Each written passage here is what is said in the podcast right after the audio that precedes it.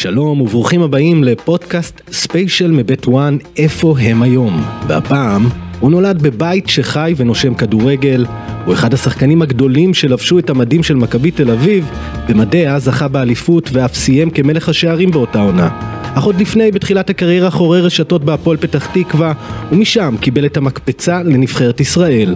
באותה נבחרת אימן אבא דוביד. וביחד הם יעשו הישג היסטורי ויעפילו לאולימפיאדת מונטריאול 76. מושיק שווייצר, תודה רבה שבאת אלינו.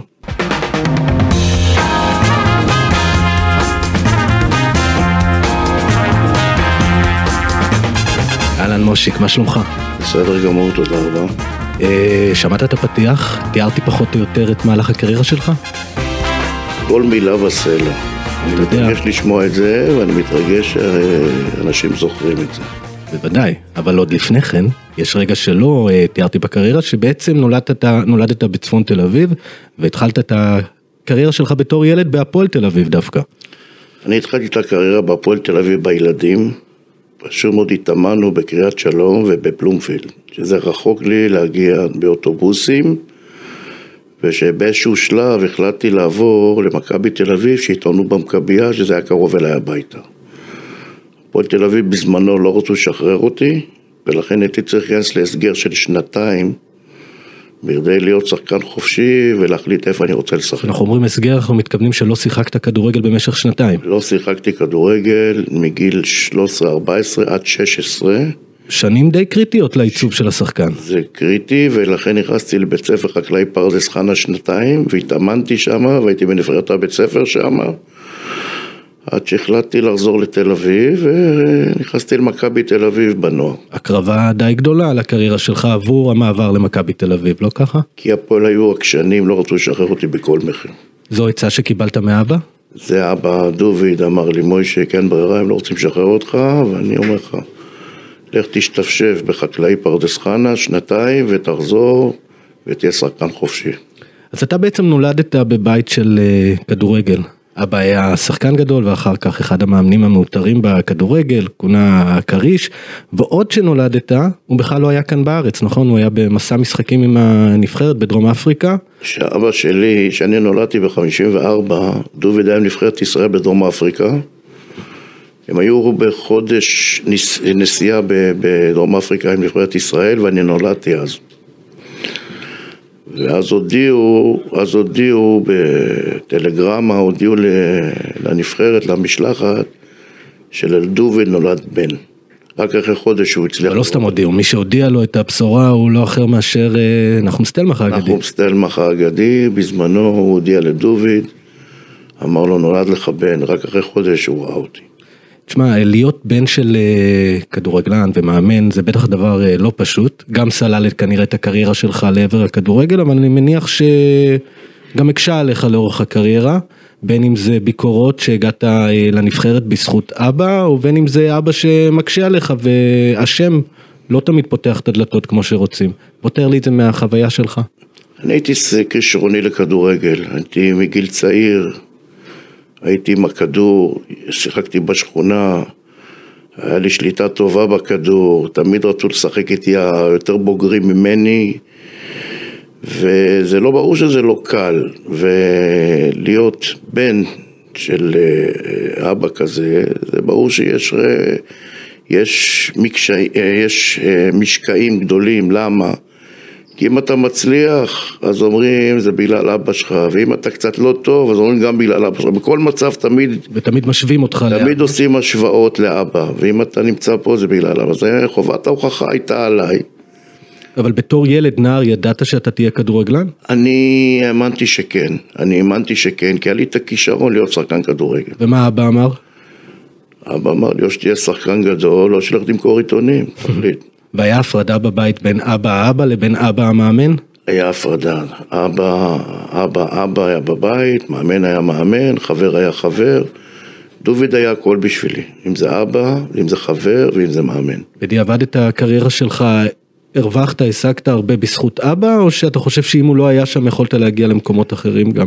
אני לפי דעתי יכולתי להגיע למקומות יותר, אה, יותר רחוקים. דוביד באיזשהו מקום קצת הגביל אותי, הקשה עליי להתמודד עם, ה, עם הקטע הזה של אבא ובן. ויש לי הוכחה גדולה, שאני ב-74 גמרתי בנבחרת עונה, והייתי מלך השערים של הפועל פתח תקווה, אז דוד החליט לקחת אותי לאליפות אסיה בטהרן. אז אמרתי לו, אבא, מה אתה עושה? אני אחרי הכל, אני הבן שלך, אתה מאמן נבחרת ישראל. אם אני לא יותר וישחטו אותך ואותי, אם זה העיתונות ואם זה הקהל. אז הוא אמר לי משפט, תקשיב טוב, אם אני יודע שאני לא יכול להפיק ממך, אני לא לוקח אותך. ואם אני לא יודע שאני יכול להוציא ממך מי אתה ואת האנרגיות שלך, שאני יודע שאתה טוב בשבילי, אז אני לא לוקח אותך, אז תשאיר לי את זה, זה בעיה שלי, לא שלך. וההוכחה שהוא הצליח. וככה באמת עלית למגרשים, בלא הרבה יותר מדי הופעות, כבשת אני חושב שמונה שערים ו-23 הופעות. אני כבשתי. שערים חשובים. 25 משחקים בין ארציים, mm-hmm. במשחקים חשובים מאוד, הצלחתי להפקיע תשעה שערים. ו...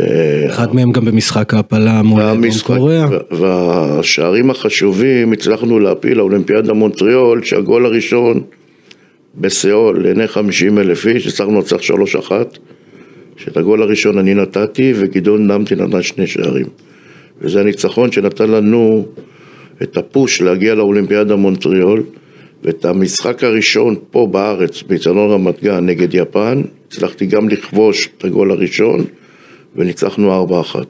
ובהמשך אה, מול ברזיל ברבע הגמר. ברבע הגמר, אני, הגענו לרבע הגמר, אני חושב שבבית הצלחנו לעשות שלוש תוצאות תיקו. mm-hmm. והצלחנו להגיע לרבע גמר, שברבע גמר כבר הפסדנו לברזיל, שהם היו נבחרת גדולה אז. ועוד לפני כן בעצם התחלת לשחק במכבי תל אביב, אבל לא קיבלת יותר מדי דקות, ובעצת אבא עברת להפועל פתח תקווה. אני שחזרתי למכבי תל אביב בסביבות גיל 16, הצלחתי לקחת אליפות וגביע בנוער של מכבי, ולקראת גיל 18 המאמן היה יוסלם מרימוביץ' שהעלה אותי לקבוצה הראשונה. ושנה אחרי זה הגיע איציק שניאור, שהוא לא היה ביחסים הכי טובים עם דוביד, ודוביד אמר לי עצה כאבא לבן, אמר לי מוישיק, אני, אני אומר לך, קח לך תקופה, תתרענן בקבוצה אחרת. אז הנה עוד נקודה שאבא, אתה יודע, אמנם ייעץ, אבל גם הנוכחות שלו בעצם סוג של פגע בך בהמשך הקריירה שלך, תחילת הקריירה במכבי תל אביב. אמרתי עוד פעם, לא, לא, קשה מאוד להיות בן של אבא כזה, יש, קשה מאוד. ולעומת זה שהוא אמר לי, מוישי, קח את הדברים שלך, תעזוב את מכבי לתקופה. הפועל פתח תקווה רצו אותי, וחתמתי איתם לארבע שנים. אתה מעביר שם ארבע עונות, במסגרתן גם אתם יורדים ליגה. בשנה אחת, בשנה הראשונה היה בסדר, 75, 76, 7 היה בלאגן בהנהלה של הפועל פתח תקווה, העונה נגמרה, עשו משחק חוזר בית שמשון למכבי חיפה. ובמשחק הזה מכבי חיפה ניצחו את שמשון 1-0 ועקב התוצאה הזאת הפועל פתח תקווה ירדו ליגה.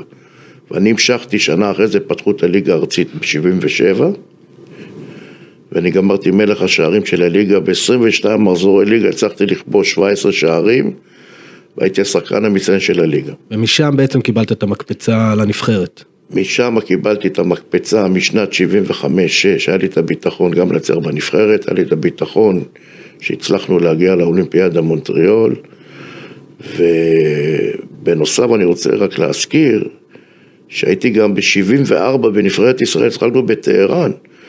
ואנחנו הגענו לגמר. המשחק הבכורה שלך בנבחרת? המשחק הבכורה שלי היה בטהרן נגד מלזיה, 8-3 ניצחנו.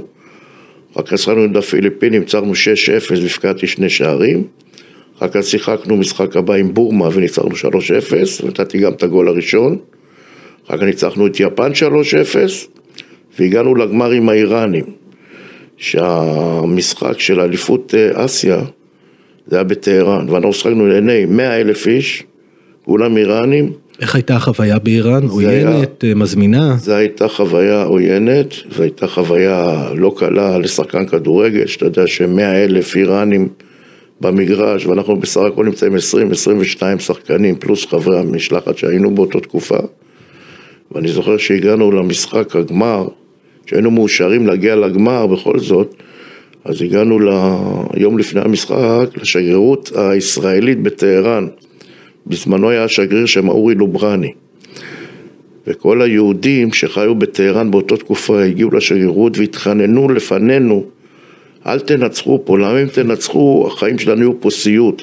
למה היהודים באותה תקופה שהיו חיים בטהרן, הם היו יהודים אמיתיים שהיה להם עסקים, וסימנו את החנויות שלהם באיקסים בירוק, שידעו שזה חנות של יהודי, שאם אנחנו מנצחים, הם ידאגו לשחוט את היהודים שם. אז אנחנו עלינו... ואלו מסרים שקיבלתם לפני המשחק. אלה מסרים שקיבלנו לפני המשחק, ואנחנו רצינו רק לגמור את המשחק, היינו מבסוטים שהגענו לגמר והפסדנו שער עצמי של שום 1-0, וברחנו לשדה תעופה למטוס ומשם חזרנו לארץ, כי ב-79' כבר הייתה הפיכה, אבל הרגשת את כל המתח באוויר כבר בשנת 74-5 שם. אז אנחנו היינו מבסוטים שהגענו לגמר ולקחנו מדליית כסף. ו... אבל אי אפשר להגיד שזה אחד מהרגעים הכי מלחיצים שלך בקריירה, כי בכל זאת חווית את חצי הגמר ב-74 מול בית"ר ירושלים ששיחקת בהפועל פתח תקווה, כשהקהל של בית"ר פורץ לדשא ומחל להכות את השופטים ואת השחקנים, ומי שמציל אותך באותו זמן הוא אותו אחד שבישר אה, לאבא שלך בשנת 54 על כך שנולדת, נחום סטלמך. אנחנו הגענו לחצי גמר גביע עם בית"ר ירושלים בפתח תקווה, המגרש היה מפוצץ באנשים, הייתה הערכה. ואני כבשתי שער, שלוש שתיים בדקה 115, וברגע שכבשתי את השער, כל הקהל של בית"ר ירושלים פרץ למגרש, והיה פוגרום רציני שם, אנשים עם בקבוקים מזרוחית, עם צינורות השקיה, ובעיטות לשחקנים, ושחלק מהשחקנים ברחו ממש מעל החומות לכיוון העיר פתח תקווה. ואז נחום סטלמך עמד מרכז המגרש, ואני באתי ליד נחום, אמרתי לו, נחום עמוד לידי, עמוד לידי בחייך. אז מרוב שהוא ראה את הבלאגן של האנשים ואת הלחץ, הוא אומר לי, ברח, תלך, תבוא. הוא לא הבין עד שבא לי מישהו, אוהד בית"ר, עם בקבוק תפוזים מזכוכית ממטר, ואומר לי, תקלל אותי, ואני אומר לו, לא, והוא זורק עליי את הבקבוק, אני מזיז את הראש הצידה, ואז בקבוק זכוכית עף מעל הראש שלי, ואז הבנתי שזה פוגרום רציני, הצלחתי לברוח תוך חדר הלבשה. וככה הצלחתי להינצל מכל האוהדים שירדו לכיוון שלנו. אז מה יותר מלחיץ, לשחק בטהרן או לשחק מול אוהדי בית"ר חמומי מוח? לשחק גם בטהרן זה היה מלחיץ מאוד, וגם המקרה, שזה המקרה, אני חושב הפוגרום הכי גדול שבכדורגל הישראלי. לאחר הפועל פתח תקווה אתה עובר למכבי תל אביב, שם בעצם אה, תרכז את מרכז הקריירה שלך. אה, איך היה המעבר למכבי? שחקנים גדולים, מעבר של אה, קבוצה קטנה כמו הפועל פתח תקווה? הפועל פתח תקווה זה שם דבר בכדורגל, היינו קבוצה טובה, בזמנו היו ויסוקר, רוזנטל, שערבני, בוריס נורמן, גבי רוזנדורן, זכרונו לברכה, אחים סלם, גלי צלקר, היו קבוצה גדולה, עקב הנסיבות של ניהול בקבוצה, אז הקבוצה קצת לא הצליחה איזה שנה אחת. לעבור למכבי תל אביב, שמכבי רצו אותי, בסך הכל הייתי עם השחקנים ששיחקו איתי בנבחרת, אם זה היה מאיר נימני, ואם זה היה ויקי פרץ, ואם זה היה אה, ירון עוז, ואם זה היה אבי כהן, שאבי כהן שיחק איתי בנוער, ואני קיבלתי אותו לנוער במכבי תל אביב, וירון שיחק איתי בנבחרת, שהצלחנו בקוריאה, ומאיר נמני הצלחנו, וויקי, אז אה, היינו, חבר, היינו גם חברים, אז זה גם היה לי יותר קל להשתלב במכבי תל אביב, כי להיות שחקן מכבי תל אביב זה לא קל. באותם שנים אה, להיות שחקן במכבי תל אביב, ואני מניח שהיה מעמד ברחוב, אבל היה אפשר גם להתפרנס מכדורגל? הקבוצה היחידה שקיבלו כסף באותם זמנים, לפי דעתי זה מכבי תל אביב. אין שחקן שלא הגיע אז בזמנו לדירה, והיה לו פרנסה, ומכבי תל אביב תמיד, תמיד שילמו פרמיות. אבל נאלצת לעבוד בעוד עבודה במקביל? לא, לא, לא. מכבי תל אביב תמיד היה לה את הקטע, אמרו חצי מקצוענית. אבל מכבי תל אביב זה החלון הרבה של הכדורגל, כאילו כולם ניסו לחכות מכבי תל אביב, מכבי תל אביב בזמנו התחילו עם הפרמיות, לשלם לשחקנים, מכבי תל אביב דאגו לאנשים לעבודות, מכבי תל אביב דאגו לאנש, לשחקנים, לדירות. מכבי תל אביב זה היה חלון הראווה שכולם ניסו לחכות מכבי תל אביב. וגם חלק מהם, חלק מהשחקנים שם הצליחו לקפוץ לאירופה ממכבי תל אביב, אחד מהם הוא אבי כהן. שאחד מהראשונים שידע על המעבר שלו לליברפול הוא אתה דווקא. כן. אנחנו ניצחנו את הפועל תל אביב בדרבי 2-0, באותו משחק אה, הרמתי לו כדור שהוא בא, בא ונתן גול מהאוויר, שבאותו משחק הגיע סקאוטר שבוב פייזלי שלח אותו לראות את אבי כהן כי בזמנו פנחס זהבי אמר לבוב פייזלי שיש שחקן מכבי תל אביב שהוא משחק בתור ליברו, בלם אחורי שאין דבר כזה. אז בוב פייזלי שלח את הסקאוטר שלו לראות, ובאותו משחק נפל בחלקו של אבי לתת גול מהאוויר בדרבי, 22 אלף איש, ואז אחרי המשחק, שניצחנו 2-0, נסענו לבלות בנתניה כל השחקנים, הגענו למועדון שנקרא המקום, זה דיסקוטק ובא, וכזה פיאנו, ואז אבי כהן קרא לי מהדיסקוטק לתוך הפיאנו הזה, סגרנו את הדלת, ואז הוא אומר לי, אני חייב לשתף אותך, כי אתה שותף לזה, אמרתי לו, מה אבי? אומר לי, ליברפול רוצים אותי. שהוא אמר לי, ליברפול רוצים אותי. הסתכלתי עליו כמו על מישהו, אמרתי לו, אבי, אתה רוצה לעזוב אותי? אז הוא אומר לי, מה קרה לך? הייתי בפגישה באילטון, הם רוצים אותי. אז הייתי בהלם שליברפול בשבילנו לאותה תקופה, הייתה קבוצה מספר אחת באירופה. ואז הוא אומר לי, הם רוצים בכל מחיר שאני אבוא לשם. אז הוא אומר לי שלא תהיה מחר מופתע, שמחר יש כותרת בעיתון, שליברפול רוצים את אבי כהן עכשיו לאנגליה. וככה זה היה. מדהים. ואז אה, כמובן עושה שם קריירה יפה מאוד. אני, אני מניח שגם הייתם חברים אחרי הכדורגל. אבי, אבי כהן היה חבר שלי מהנוער, הוא בנוער, הוא... היינו חברים, שיחקנו ביחד. איתו, עם בני טבק, אלון קפלן, מוישלה גולדנברג, אה, יהודה גרגיר. היינו דור של אה, שחקנים טובים, היינו חבר'ה טובים, והצלחנו, הגענו להישגים בנוער גם. איך יצא אבל שבמכבי תל אביב בסופו של דבר זכית רק באליפות אחת? שלוש פעמים הגעתי לגמר גביע והפסדתי. פעמיים עם מכבי תל אביב, פעם עם הפועל פתח תקווה. אליפות לקחתי ב... רק אחת, נכון, אבל אה, היה לנו שנים טובות. 77 הייתי מלך השערים בליגה השנייה, 17 שערים, והייתי שחקן מצטיין באותה שנה בליגה. אבל אה, אחר כך אה, פחות פחות ירד לנו, כי ויקי אז בזמנו נסע לצרפת ואבי כהן נסע לאנגליה, הקבוצה שלנו קצת נחלשה, אז היה קשה לקחת אליפות. מושיק, למי שלא מכיר אותך, למאזיננו הצעירים, אם היית צריך להשוות את עצמך לשחקן מהעידן של היום, איזה שחקן אתה מזכיר בסגנון? אני הייתי, אני חושב שאני הייתי סגנון של, אה, הייתי, הייתי שחקן מאוד מסוכן לשער. הייתה לי בעיטה טובה בשמאל, הייתי יכול לתת גם בימין, בראש. הייתי, כשהייתי בכושר טוב, הייתי מאוד מסוכן לשער, הייתי בסגנון. שאני אני, אני מריץ את ערן זהבי, אבל ערן זהבי שהולך לכיוון השער, היה לי, בוא נגיד, אני לא ערן, אבל הייתי בסגנון של ערן, שרץ לכיוון השער. סיומת טובה מול השער. שהייתה לי סיומת והייתי מסוכן לשער, שכל רגע יכול לקרות משהו. ומי שרוצה אגב לצפות בגולים שלך, אין יותר מדי ביוטיוב, אבל אה, את השער המפורסם אה, בחצי הגמר עם המספרת בשמאל, זה אפשר לראות, שער מדהים, זה השער הכי יפה בקריירה? לפי דעתי זה השער הכי יפה. שער גם במעמד. שאתה משחק חצי גמר גביע נגד קבוצה שהתחילה בזמנו להתרומם ב-83, זה מכבי חיפה, עם סלקטר, עם רוזנטל, עם ארמלי, עם אה, החבר'ה האלה שהם אה, התחילו להיות קבוצה שלפני זה בכלל הם לא היו משתווים אלינו, הם היו מתרגשים בכלל להגיע למק... לבלומפילד, לשחק עם מכבי תל אביב, ובאותו שנה הם התחילו להתרומם, ושנה אחרי זה הם כבר לקחו אליפות עם שלמה שרף. אני חושב שהגול הזה שנתתי מעמד של 45-50 אלף איש, דקה רביעית, לתת גול מהאוויר. אבל הוא לא הכי חשוב בקריירה. הוא לא הכי חשוב, אבל הוא היה, הוא היה שער של המעמד, אני חושב, חצי גמר, שכל קבוצה רוצה להגיע במעמד הזה לגמר. ושהכדור מרימים אותו מצד שמאל ושאני לוקח אותו מהאוויר עם רגל שמאל. שער מדהים באמת, כל המאזינים שלנו מוזמנים לחפש אותו ביוטיוב. שער תפארת לעיניים. של לתת גול מ-16 מטר, שהכדור מגיע מצד שמאל, זה קשה, כי אתה, בעשירית השנייה אתה צריך לתפוס את הכדור בזמן באוויר. אבל בהשוואה לשער אה, מול אה, דרום קוריאה, שהיה לו הרבה יותר חשיבות, אה, כמובן שאי אפשר להשוות, השער שהעלה אותנו בעצם לאולימפיאדה במונטריאול. השער הזה נתן לנו ביטחון, כי לשחק בסיאול, לעיני 50 אלף איש, קהל עוין, והם פנאטים לנבחרת הקוריאנית היו שם. נתתי גול דקה עשרים, ואני זוכר שגידי דמתי הוריד לי כדור על השש עשרה והצלחתי לקחת עם השמאלה ימין ולתת לה פינה רחוקה ועשיתי 1-0 בחצי. והם בכל מחיר רצו להשוות, ועשינו את ה-2-0 גידי דמתי, אחר כך הם עשו 2-1 שבונקו נתן פנדל.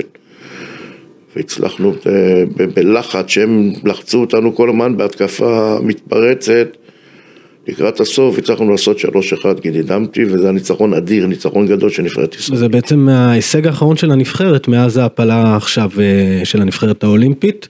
אגב, אם היית צריך לתת איזשהו טיפ בתור אחד שחווה את זה, את המשחקים האולימפי ככדורגלן, מה אתה חושב דבר ראשון על ההישג של הנבחרת הצעירה, וגם מה אתה מצפה להם, מה אתה מייעץ? אני, אני חושב ההישג שלנו היה הישג גדול, אני חושב שההישג של החבר'ה הצעירים האלה הוא הישג עוד יותר גדול, למה היום בכל זאת הם נכנסו לאירופה, הם התמודדו עם נבחרות צעירות, חזקות וטובות, וברגע שהם הגיעו למעמד הזה, אני חושב שההישג שלהם היה יותר גדול. הבנתי אותי. תגיד, אה, שאלה גם כן למאזינים הצעירים שמאזינים לנו, אתה חושב שהיה לך היום מקום בכדורגל המודרני? אם היית נולד אה, בשנים, אה, בשנות התשעים? אני חושב שכן, אתה יכול להתאים את עצמך לכל דבר, היום מתאמנים יותר, יכול להיות שאנחנו התאמנו טיפה פחות, גם אנחנו התחלנו אימוני בוקר, אנחנו בזמנו התחלנו אימוני בוקר, היום מתאמנים יותר, היום נכנסים... פחות הייתה מודעות בתקופה שלך לחיים ספורטיביים, לאורח חיים ספורטיבי, אה, למרות שאני מאמין שאולי עם אבא מאמן החיים שלך נראו קצת שונים. היינו חיים, היינו חיים ספורטיביים ו... והיינו מתאמנים טוב ואוכלים נכון ונחים נכון. אני חושב שהיום, אני חושב שהיום המודעות להיות שחקן כדורגל יותר גבוהה, התנאי מגרש הם יותר טובים, הנעליים הם יותר נוחות. הכדורים הם יותר קלים, אני חושב שאנחנו, הדור של הכישרונות של פעם, יכלו להתאים לתנאים של היום, ואני חושב שהיינו יכולים להשתוות. מי השחקן הכי גדול ששיחק לצדך? היו לי שני שחקנים שאני, הם לא איתנו היום בחיים, וזה... הראשון זה אבי כהן, mm-hmm. והשני זה ויקי פרץ. אלה שני שחקנים גדולים. אחד זה שחקן אה, הגנה, שהוא היה, שאנשים צריכים להבין, אבי כהן, הוא היה שחקן בלם אחורי בתור בלם פוצר אחרון, שהוא רואה את המגרש. שהוא היה יוצא מלמטה עם הכדור, כולנו היינו זזים. תמיד הוא ידע למצוא את השחקן החופשי, שהיינו זזים במגרש, הוא ידע איך לשחרר את הכדור ותמיד היה בא לעזרתך לקבל את הכדור. הוא לא נתן לך שתסתבך עם עצמך, הוא תמיד היה בא לעזרתך ברגע שהוא בא מלמטה. זה בלם אחורי, הוא היה משחק שחקן קישור. תמיד אבי ירושלמי היה סוגר אותו. אין היום כמעט שחקנים מהסוג. אין דברים כאלה. אבי כהן היה בא מלמטה, הוא היה בנוי בצורה בלתי רגילה. הוא היה בנוי חזק, גופנית, הרגליים שלו, הגוף שלו, הכל היה חזק. כשהוא היה יוצא מלמטה, היה לו משחק שליטה בכדור, היה לו משחק ראש טוב, והוא היה רואה את המגרש, וגם עוד דבר היה לו. מי שחושב שיכל לעבור את אבי כהן בקלות, חלוץ, היה קשה מאוד לעבור אותו. הוא היה קשה מאוד, אבי כהן היה בן שחקן שמשחק מאחורוני, דבר ראשון, בשפה שלנו לא אוכל הטיות, אם קיצוני או חלוץ שמנסה לעשות לו זה, הוא לא יכול לעבור אותו. תמיד אבי כהן היה מחלץ את הכדור, לוקח את הכדור. והשני זה ויקי פרץ. ליד ויקי פרץ, לפי דעתי זה החלוץ הכי גדול שהיה בארץ. הוא בלי לפגוע מגידי דמתי או לפגוע מחלוצים אחרים, אני מדבר על זה ששיחקתי איתו. הוא היה חלוץ שהיה בנוי בסגנון של אבי, בנוי אדיר, היה לו בעיטה בשתי רגליים, שהוא היה פורץ במהירות לכיוון השער, היה יכול לברוח ימינה-שמאלה, ותוך כדי ריצה לבעוט לשער בשמאל או ימין, והוא נותן גולים. הוא גם היה חבר, הוא ידע לבשל, הוא גם לא, הוא לא היה אנוכי. הגדולה של ויקי שיכול לפרוץ לקו, יכול לבעוט לשער, אם היית מצב את אותו ממנו היה מוציא לך. הוא היה, הוא היה קבוצתי, וויקי היה חלוץ אדיר, ואבי כהן היה בלם אדיר. ומושיק, אבא, דוביד, הספיק לאמן את שלושתכם ביחד במכבי? דוב, לא, הוא הצליח. את אבי היה איתך? אבי היה אבי, ויקי פרץ היה בזמנו בצרפת, נסע לשטרסבורג, ואבי כהן חזר מ... מליברפול, אחר כך הוא היה בסקוטלנד. אבל אז מגיע גם המקרה המפורסם, שדוביד מגיע אה, לאימון של מכבי, אתה קפטן מכבי תל אביב, ואבא מגיע ומסיר ממך את סרט הקפטן ומעביר אותו לאבי כהן בטענה שהשוויצרים לא השתלטו על מכבי. אנחנו שוב חוזרים למקום הזה שאבא כמה שהוא עזר בקריירה, הוא גם uh, הכשיל אותך בכל מיני מקומות. יפה. אני ב-81 הגיע להיות מאמן אצלנו מכבי תל אביב זאביק זלצר. ואני גמרתי באותה עונה המלך השם של הקבוצה, הפקעתי 11 שערים. והייתה לנו עונה לא הכי טובה, מכבי, גמרנו מרכז טבלה, והייתי קפטן בקבוצה. ואז דוביד ב-82-3, אגודת מכבי תל אביב החליטו לקחת את דוביד שווייצר. אגב, כשדוביד מגיע ואתה משחק בקבוצה, כבר מרימים גבות בתקשורת על ה... לא, לא, לא, בקטע זה. הזה לא הייתי, אז הייתי באותו, הייתי מעמד של קפטן מכבי תל אביב, הייתי, שנתתי 11 שערים, הפקדתי 11 שערים, והייתי מלך השערים, הייתה לי עונה טובה. אצל זאביק זלצר, וב-82 דוביד הגיע. כשדוביד הגיע באספת קבוצה הראשונה במלון רמת אביב, ישבנו כל ההנהלה, וישבו השחקנים, ואז דוביד התחיל. אה, משפחת שווייצר לא השתלטו על מכבי תל אביב. מי שיהיה קפטן השנה, זה יהיה אבי כהן. אז כולם הסתכלו לראות את התגובה שלי, ואז בזמנו דוביד היה אומר מילה זה מילה. והוא לא רצה שאני אהיה קפטן, והוא הכין אותך בבית בארוחת שישי? הוא לא יכול אמר לי זה? כלום. דוביד היה בזמנו גם איש מוסד שב"כ שהוא לא אוהב לדבר. אתה קיבלת ממנו גם ביקורות מול שחקנים? הוא לא היה מתבייש לצעוק עליך? הוא היה צועק, הוא- דוביד גירש אותי מאימון, ואצל דוביד לא יכולת לעשות כלום.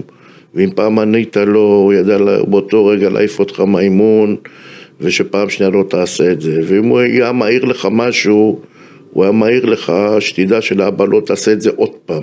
כי עוד פעם אתה לא תהיה גם פה. הוא מסוג המאמנים שאין כבר היום, נכון? מאמן קשוח שמחזיק את הוא הקבוצה. קשוח שהשחקנים היו מוכנים לעשות הכל בשבילו. היו משחקים בשבילו, נותנים את הנשמה בשבילו.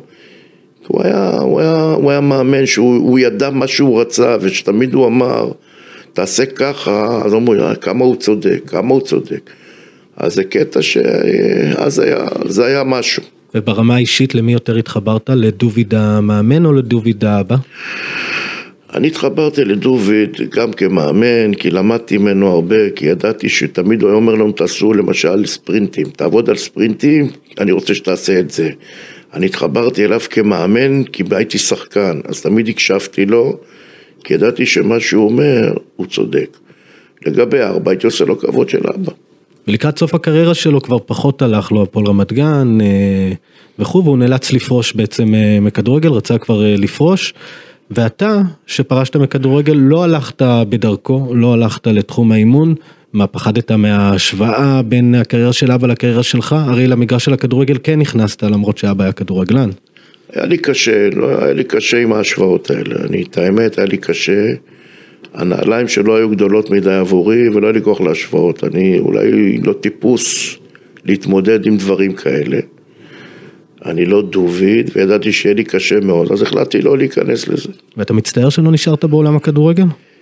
אה, יש, יש ימים שכן, יש מצבים שכן, כי אני חושב שאני מגיל צעיר, אני התמקדתי רק בכדורגל, ואני מגיל שש מסתובב במגרשי הכדורגל, שאבא שלי אימן ב-64, הייתי בן עשר, רק ראיתי את האליפות הראשונה של הפועל רמת גן, שהוא אימן את הפועל רמת גן.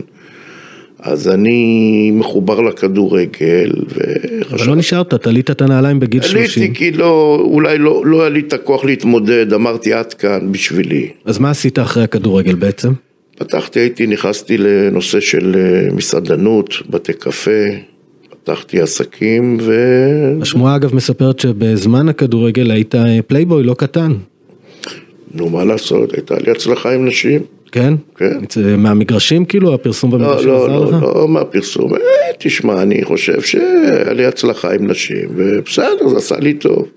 אבל זה לתקופה, למדתי, מכל דבר לומדים. בסדר, זה גם צריך לשים ברזומה, עם המלך השערים, הצלחה עם, אה, עם נשים, והשאלה הכי חשובה בעצם, הכותרת של הפרק, ומה אתה עושה היום? אני, עכשיו אני אני מגיע לגיל 70 עוד חודשיים. שיהיה במזל טוב. תודה רבה. אני... כדורגל אתה כבר לא משחק, אני לא משחק, אבל אני, אני פשוט מאוד אה, עשיתי שתי ניתוחי החלפת מפרק ירך, שמאל וימין. לפני שנה וחצי, שנתיים, עשיתי ברגל שמאל, עשיתי ברגל אה, שנייה במדיקל בהרצליה. יש לי ביטוח שהם שומרים עליי והם דואגים לי גם מבחינה כספית.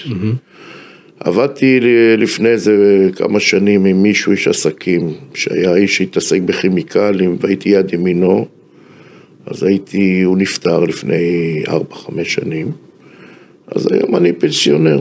כן, כולנו מחכים לרגע הזה. כן. מושיק שווייצר, תודה רבה שבאת אלינו, ושיהיה לך המון בהצלחה. תודה רבה לך.